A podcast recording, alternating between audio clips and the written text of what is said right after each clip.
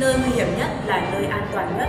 Những kẻ tội phạm vẫn thường áp dụng quy luật này để gây án, từ nơi thoát hiểm thành nơi gặp nguy hiểm, thậm chí hung thủ còn hành động dã man ở đây.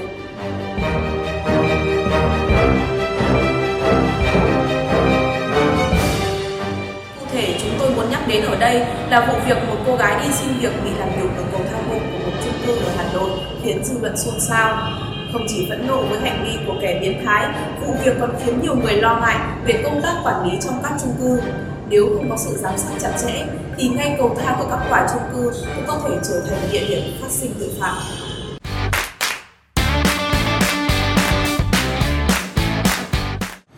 Như đã đưa tin, ngày 22 tháng 1, Công an quận Hoàng Mai, Hà Nội cho biết đang tạm giữ hình sự đối tượng Đào Văn Thắng, sinh năm 1997, trú tại phường Trương Dương, Hoàn Kiếm, Hà Nội để điều tra về hành vi hiếp dâm. Trước đó, vào đầu tháng 12 năm 2020, Thắng dùng tài khoản Facebook đăng tin trên các hội nhóm tìm các nữ sinh đi phát tờ rơi tại các khu đô thị cao cấp. Mục đích là để lừa gạt ép nạn nhân phải cho quan hệ tình dục. Chính vì vậy, khi các nữ sinh liên hệ gặp mặt, đối tượng lừa nạn nhân đi tham bộ tại chung cư. Đến khu vực chiếu nghỉ giữa các tầng, Thắng chặn cửa, đánh đập rồi hiếp dâm nhiều lần các nạn nhân. Không chỉ vậy, trong quá trình thực hiện hành vi đồi bại, Thắng đều quay clip và chụp ảnh bằng điện thoại của mình. Qua đấu tranh, Thắng thừa nhận có ít nhất hai cô gái trẻ là nạn nhân của Thắng. Trước vụ việc nguy hiểm này, những người có chuyên môn pháp luật cũng có ý kiến trao đổi với phóng viên về hành vi thương tính này của Thắng. Trao đổi về vụ việc trên, luật sư Nguyễn Thị Hường, văn phòng luật sư Nguyễn Anh Hà Nội cho biết, hành vi của nghi phạm thể hiện sự biến thái về nhân cách, xâm phạm đến sức khỏe, nhân phẩm, danh dự và quyền tự do thân thể của công dân được pháp luật bảo vệ. Ngoài ra, nữ luật sư cũng nhận định nghi phạm là kẻ xảo quyệt, lên kế hoạch phạm tội về phương thức, thủ đoạn, thời gian, địa điểm thực hiện hành vi phạm tội. Đối tượng lợi dụng các nữ sinh đang có mong muốn tìm việc làm thêm ngoài giờ nên đã dụ đến địa điểm là các chung cư vắng người để thực hiện hành vi phạm tội. Khi các nạn nhân chống cự, nghi phạm đã sử dụng vũ lực làm nạn nhân choáng váng không thể kháng cự để thực hiện hành vi giao cấu. Ngoài ra, nghi phạm còn bắt nữ sinh trong thời gian dài để nhiều lần quan hệ tình dục với nạn nhân. Theo luật sư Nguyễn Anh Thơm, trưởng văn phòng luật sư Nguyễn Anh, đoàn luật sư thành phố Hà Nội, đây là vụ án rất nghiêm trọng, gây ảnh hưởng xấu đến an ninh trật tự trên địa bàn thủ đô Hà Nội và gây phẫn nộ trong dư luận xã hội bởi sự đê hèn, biến thái của đối tượng. Trưởng văn phòng luật sư Nguyễn Anh cho rằng vụ án là sự cảnh báo về công tác quản lý trong các chung cư bởi việc thiếu giám sát chặt chẽ có thể dẫn đến những nguy cơ mất an ninh trật tự và địa điểm phát sinh tội phạm. Hồi giữa năm 2019, dư luận từng hết sức phẫn nộ khi một bé gái bị sảm sỡ tại thang máy chung cư Galaxy ở quận 4, thành phố Hồ Chí Minh.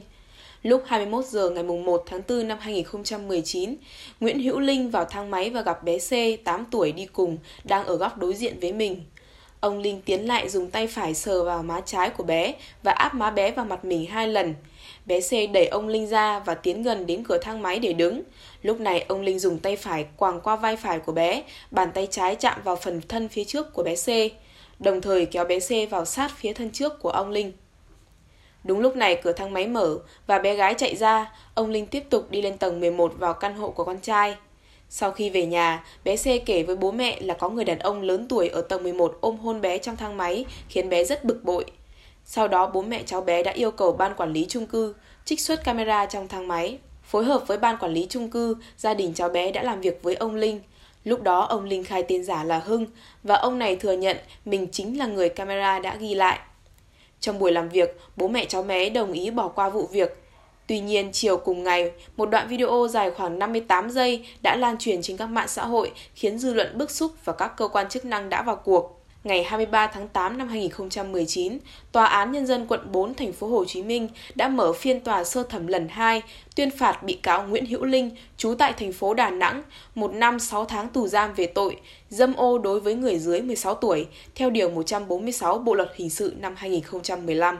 Trước đó, cũng trong năm 2019, trên mạng xã hội xuất hiện một đoạn video có độ dài hơn 2 phút được camera trong thang máy tại chung cư ghi lại cảnh một người đàn ông ăn mặc lịch sự có những hành vi sàm sỡ cô gái trẻ ngay trong thang máy. Đoạn video được cư dân mạng chia sẻ nhanh chóng, đồng thời lên án hành vi của người đàn ông này. Chị PHV cho biết khi chị vào thang máy để lên phòng, khi thang đến tầng 19, trong thang chỉ còn lại chị V và người đàn ông lạ mặt ăn mặc lịch sự. Người đàn ông này đã chủ động xin số làm quen nhưng bị chị V từ chối. Sau đó, người đàn ông này đã chặn cửa thang máy không cho chị V đi ra ngoài và tiếp tục có những hành động xúc phạm chị V. Trong lúc cố gắng vùng vẫy, chống cự, chị V đã bị chảy xước ở mũi và tay.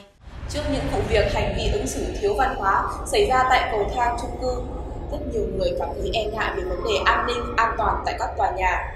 Do đó, ban quản lý của các tòa nhà cần thường xuyên kiểm tra và giám sát để người dân cảm thấy yên tâm hơn khi đi lại ở cầu thang chung cư. Bản tin đến đây xin được kết thúc.